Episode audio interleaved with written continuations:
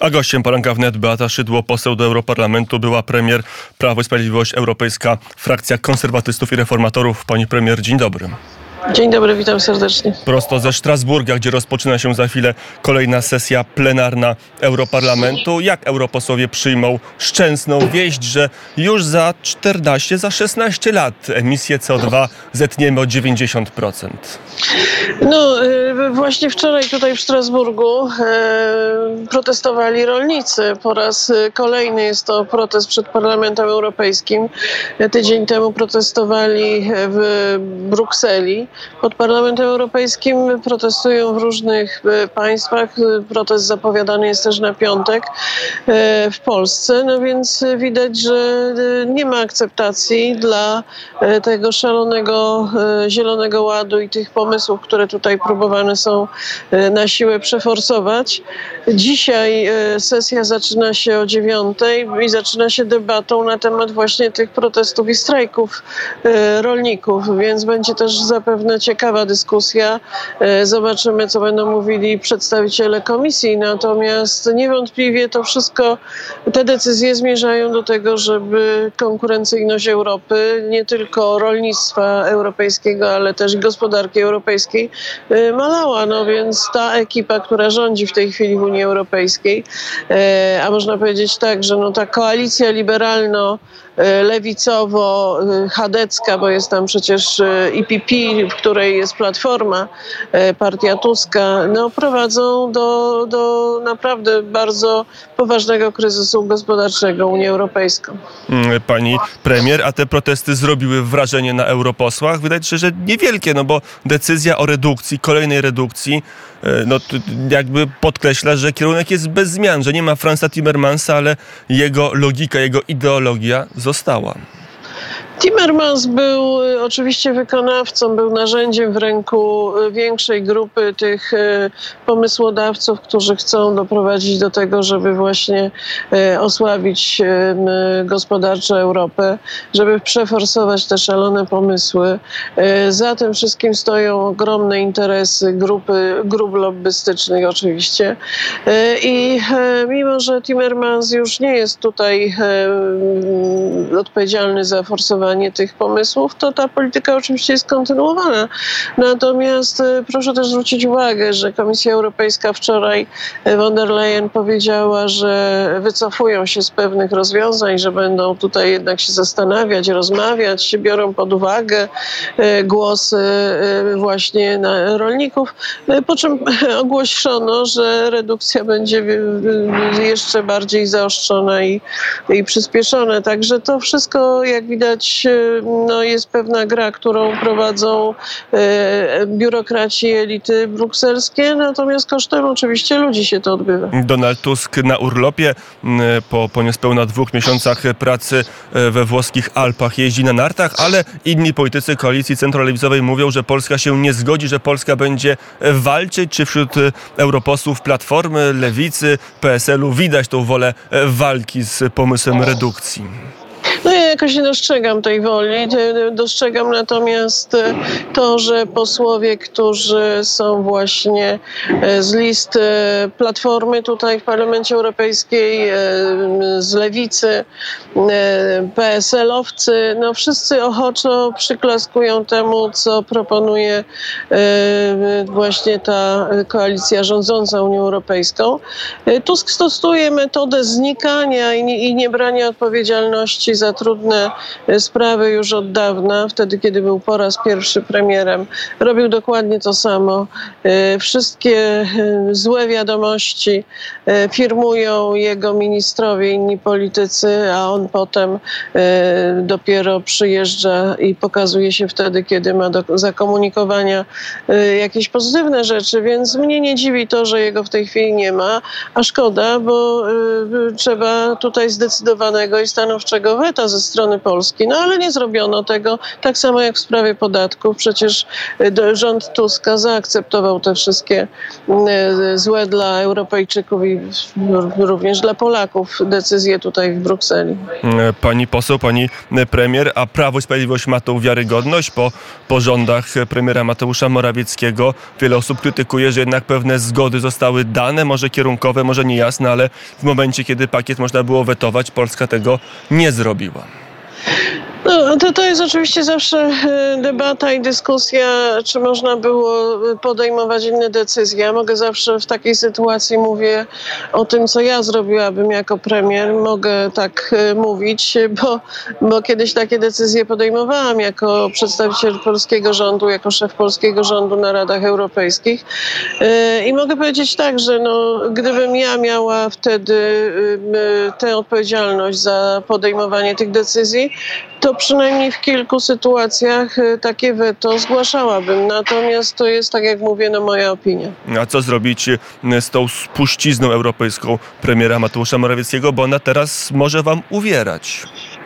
No przede wszystkim trzeba zdawać sobie z tego sprawę, że część tych decyzji, które są wprowadzone w życie, czy które są w tej chwili procedowane, no będzie można zmienić, jeżeli będzie inny układ sił w Parlamencie Europejskim. Myślę, że ta większość liberalno-lewicowa nie będzie już miała tak silnej pozycji po czerwcowych wyborach w Parlamencie Europejskim, że jednak grupy konserwatywne będą tutaj stanowiły no, silniejszą, będą miały silniejszą pozycję, więc część rzeczy będzie można zablokować, część rzeczy będzie można również no, zmienić.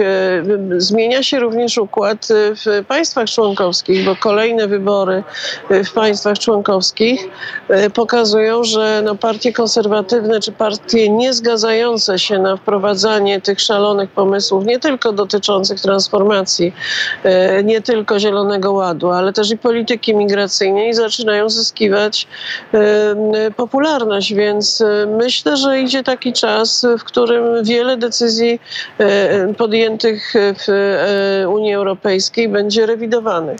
Czerwcowe wybory, 9 czerwca, wybory do Europarlamentu, to na polskim podwórku będzie wybór między tymi, którzy będą chcieli zatrzymać Zielony Ład, zatrzymać redukcję emisji, a tymi, którzy się na to zgodzą. To będzie główna oś sporu w tej kampanii, która przed nami. 9 czerwca będzie wybór pomiędzy tymi, którzy będą bronili tego, ażeby Polska, tak jak pozostałe kraje członkowskie, były państwami suwerennymi w Unii Europejskiej. Obrona naszych interesów, w tym oczywiście również tych związanych z rozwojem gospodarczym, z polityką energetyczną, z bezpieczeństwem energetycznym, a to wiąże się oczywiście z tymi zmianami, które chcą wprowadzać technokraci i biurokraci brukselscy pod dyktando przede wszystkim no, lobby niemieckiego i francuskiego, jeżeli chodzi o i obronę polskich interesów. Więc Donald Tusk mówi, ja to zrobię lepiej. Mnie nikt w Unii nie oszuka, bo ja ją bardzo dobrze znam. Zatrzymam nielegalną imigrację, zatrzymam pakiet migracyjny. No teraz także są deklaracje rządu, że zatrzymają proces redukcji emisji CO2, zatrzymają Zielony Ład. Donald Tusk mówi to w Polsce, właśnie wygłasza takie hasła i takie oświadczenia. Mówi, że nie dopuści do tego, żeby te zmiany były wprowadzone. Po czym jego ministrowie jadą na posiedzenie Rady, czy on sam, i nie ma weta. Zgadzają się na wszystko to, co Unia proponuje. Tusk nauczył się tutaj, że trzeba właśnie tego, że można mówić co innego u siebie w kraju, a co innego tutaj na salonach brukselskich robić i będzie to realizował. Miał szansę zawetować kwestie związane z paktem migracyjnym, nie zrobił tego. Jego ministrowie przystali na te propozycje, które Unia Europejska przeforsowała. To samo dotyczy podatków i tak samo będzie ze wszystkimi pozostałymi propozycjami Komisji Europejskiej. Gościem poranka wnet Beata Szydło, była premier, poseł do Europarlamentu. kiedy, to przejdźmy, panie premierze, trochę na podwórko krajowe. Mamy w Strasburgu tą dyskusję, będzie ta dyskusja o redukcji emisji o 90%. Dla nas to jest likwidacja węgla, prawie całkowita likwidacja gazu również, ale to jest chyba efekty Zielonego Ładu nas wcześniej dopadną. Prawdopodobnie od 1 lipca ceny energii dla odbiorców w Polsce, także tych indywidualnych, wzrosną o kilkadziesiąt, 50, może 60, 70%. Jak wygląda ta polityka obecnego rządu wobec kryzysu energetycznego? No przede wszystkim trzeba sobie zdawać z tego sprawę, że rzeczywiście te unijne wszystkie decyzje i reformy, które tutaj są prowadzone w obszarze energetycznym, uderzają bezpośrednio najsilniej między innymi w Polskę, bo przecież wiadomo, że my mamy jeszcze ten proces transformacji, potrzebujemy na niego więcej czasu, mamy w miksie energetycznym dużą część związaną z węglem, z gazem, i też trzeba sobie zdawać sprawę, że to jest kwestia też naszego bezpieczeństwa energetycznego. Polska potrzebuje i węgla, i gazu. I potrzebujemy oczywiście zielonej energii, ale to musi być wszystko zrównoważone i ten miks energetyczny musi gwarantować bezpieczeństwo.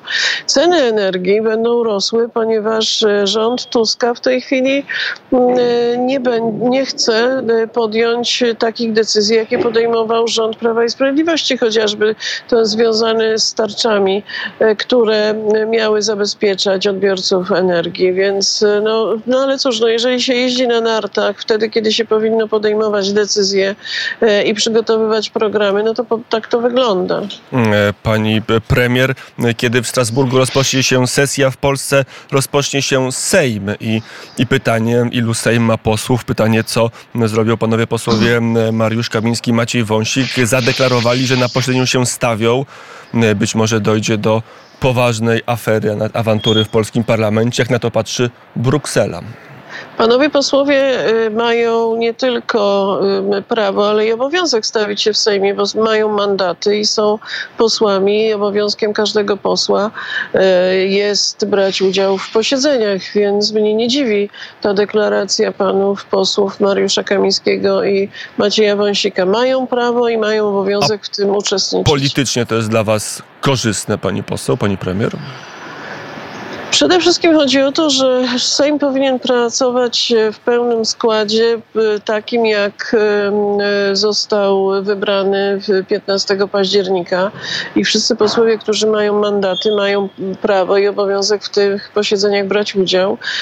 I tu jest oczywiście ta wątpliwość, którą wyraził pan prezydent Andrzej Duda, kierując chociażby ustawę do Trybunału Konstytucyjnego z zapytaniem, czy Sejm, który podejmuje taką ustawę bez dwóch parlamentarzystów, którym nieprawnie wygasił marszałek Sejmu Hołownia mandaty, czy nie ma tutaj sprzeczności z konstytucją i czy te ustawy i prawa ustanowione w Sejmie jest zgodne z przepisami. Ale jak się patrzy na sondaże, to raczej na tej sprawie tracicie. Nie lepiej machnąć ręką i zająć się innymi tematami, które pozwoliłyby budować bazę wyborczą, a nie ją ograniczać.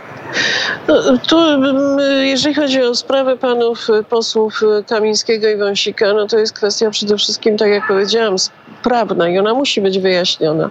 Natomiast jeżeli jest w tej chwili takie działanie koalicji rządzącej, które łamie prawo, no to nie ma wyjścia i musimy my również, Prawo i Sprawiedliwość, zabierać głos w tej sprawie. Natomiast oczywiście to jest w tej chwili również bardzo istotną kwestią, żeby przygotowywać propozycje merytoryczne, programowe.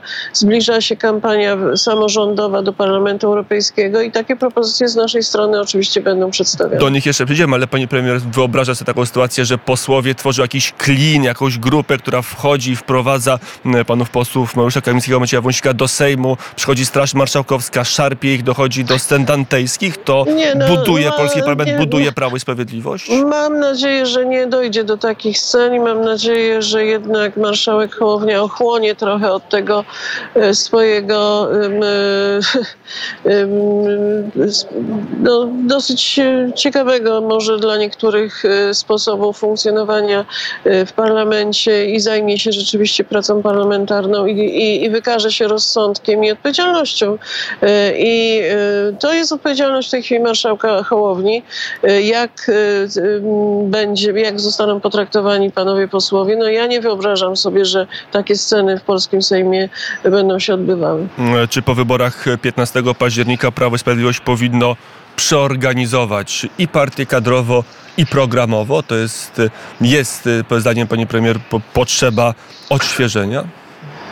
No, zmiany organizacyjne już nastąpiły, bo przecież przypomnę, że myśmy w tej chwili przeszli do takiego systemu 16 zarządów wojewódzkich. To są kwestie oczywiście organizacyjne, wewnętrzne. Mało porywające. No, ale konieczne, panie redaktorze, bo jeżeli partia ma funkcjonować i szczególnie w tym okresie wyborczym, no to niestety jest to konieczne, więc ta zmiana została już przeprowadzona. Zobaczymy, jak się sprawdzi, natomiast no niewątpliwie trzeba wyciągnąć oczywiście wnioski z kampanii do Parlamentu Europejskiego i błędów, które zostały popełnione, więcej nie popełniać, ale idziemy do przodu. No, w tej chwili mamy krótki czas, przed nami dwie kampanie właściwie zazębiające się, mówiąc szczerze, to będzie jedna kampania praktycznie dla wszystkich ugrupowań, bo przecież w kwietniu wybory samorządowe, a w czerwcu do Parlamentu Europejskiego, więc w tej chwili trzeba iść do przodu. Kto powinien być lokomotywą w tych kampaniach? No, jeżeli chodzi o wybory samorządowe, no to mamy jasną sprawę, że tutaj nie ma jednej twarzy czy jednej lokomotywy, dlatego że no, w każdym samorządzie będą liderzy, na których będzie się koncentrowała uwaga. W tych większych miastach, jak w Warszawie, no to na przykład mamy kandydata na prezydenta pana Bocheńskiego. Natomiast no, jeżeli chodzi o Parlament Europejski, no, będzie tutaj, myślę, również grupa takich postaci wyrazistych, które będą miały tu dużą rolę do spełnienia. Pani premier będzie liderem w tym największym w Polsce okręgu, który łączy województwo małopolskie ze świętokrzyskim? Tak, ja chcę oczywiście jeszcze raz ubiegać się o zaufanie wyborców. No myślę, że te ponad 500 000 głosów, które uzyskałam w ostatnich wyborach, no jestem winna tym wszystkim moim wyborcom, żeby również jeszcze w tej chwili powalczyć o ich zaufanie. Wiele osób mówi, że w kampanii popełniono błąd zbyt mocno koncentrując się na postaci Donalda Tuska, za mało pokazując pozytywny program. Teraz ruszyły zespoły i w parlamencie, i pana premiera Morawieckiego, i pana ministra Horały. To jest droga do poszerzenia bazy wyborców, tak dla CPK, tak dla atomu, tak dla portów, tak dla kolei chociażby?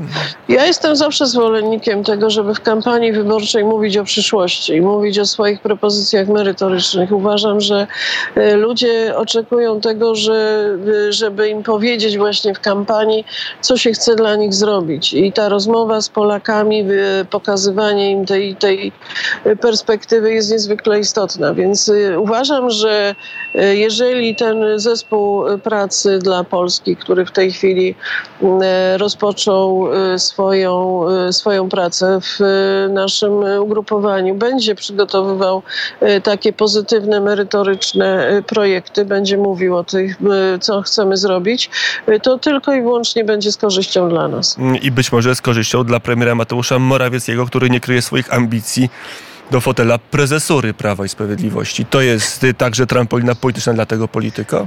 Nie ma w tej chwili dyskusji w Prawie i Sprawiedliwości o sukcesji. Mamy szefa, prezesa Jarosława Kaczyńskiego i w tej chwili trzeba przede wszystkim myśleć o kampaniach wyborczych, o tym, żeby wygrać wybory samorządowe i do Parlamentu Europejskiego, bo dla Prawa i Sprawiedliwości to jest w tej chwili kluczowa sprawa. Uzyskanie jak najlepszych wyników w tych kampaniach wyborczych, a mówiąc wprost, zwycięstwo. Co będzie znaczyło zwycięstwo w wyborach samorządowych chociażby? Jaka jest miara zwycięstwa, pani pełni? Właśnie miara zwycięstwa w wyborach samorządowych różnie można liczyć. Można liczyć na to, ilu się uzyska radnych, ilu prezydentów czy burmistrzów, a ile sejmików. Dla nas oczywiście najważniejsze są sejmiki. Chcielibyśmy, żeby ta władza w sejmikach, w których w tej chwili rządzimy, bierzemy odpowiedzialność, żeby to utrzymać. Czyli 6 sejmików, jeżeli będzie mniej, to znaczy, że coś znowu nie zagrało w kampanii. Nie, ja myślę, że panie redaktorze, trzeba to w polityce jak w sporcie, trzeba sobie stawiać najwyższe cele i 6 sejmików to jest ten najwyższy cel. I startując myśleć o zwycięstwie, ale też trzeba mieć trochę pokory i dopóki się mecz nie zakończy, to nie można być przekonanym, że się pełny sukces bez ciężkiej pracy i gry uzyska. Pani premier, naszym gościem Beata Szydło. Ruszyła giełda, karuzela nazwisk do innych wyborów, o których jeszcze nic nie powiedzieliśmy, które kończą ten bieg wyborczy, wybory prezydenckie. Na tej giełdzie powinno się znaleźć pani nazwisko? To, że giełdy różne ruszają, to wiem, bo czytam w mediach różne propozycje i różne nazwiska. Zapewne w tym roku, pewnie gdzieś po wyborach do Parlamentu Europejskiego, będzie ogłoszona nasza decyzja Prawa i Sprawiedliwości, jeżeli chodzi o kandydaturę w wyborach prezydenckich, bo to będzie mniej więcej ten czas, który rozpocznie kampanię wyborczą prezydencką. Ale w tej chwili wszystkie te nazwiska, które się pojawiają, to jest właśnie w kategoriach jakiejś tam giełdy i zabawy dziennikarskiej. Czyli jak rozumiem, lepiej pani premier nazwiska nie wymieniać, żeby nie spalić. Myślę, że w tej chwili nie ma po prostu takiej rozmowy na temat jakiegokolwiek nazwiska na poważnie. Ja czytam również, że i ze świata celebrytów i dziennikarzy pojawiają się kandydatury. Pani premier, u nas w świecie to jest prosto prawybory chyba zrobimy. Panie redaktorze, może to jest ten moment, że trzeba też się zdecydować.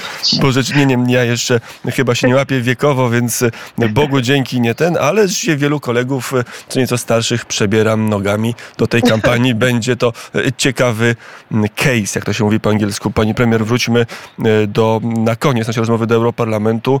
KPO, bo to była obietnica Donalda Tuska. Donald Tusk powiedział, dzień po wyborach, jeśli wygram, odblokuję środki na Krajowy Plan Odbudowy. Mija od tego zwycięstwa parę ładnych miesięcy, od objęcia rządu prawie 2 miesiące. Jak wygląda sprawa środków dla Polski? Nie tylko, że ich nie ma, ale okazuje się, że coraz bardziej się odsuwa w czasie, bo przecież wypowiedzi i przedstawicieli Komisji Europejskiej, ale też i ministrów rządu mówią, że potwierdzają, że tych pieniędzy jeszcze przez jakiś czas przynajmniej nie będzie. Tusk opowiadał i naobiecywał w kampanii wyborczej dużo rzeczy.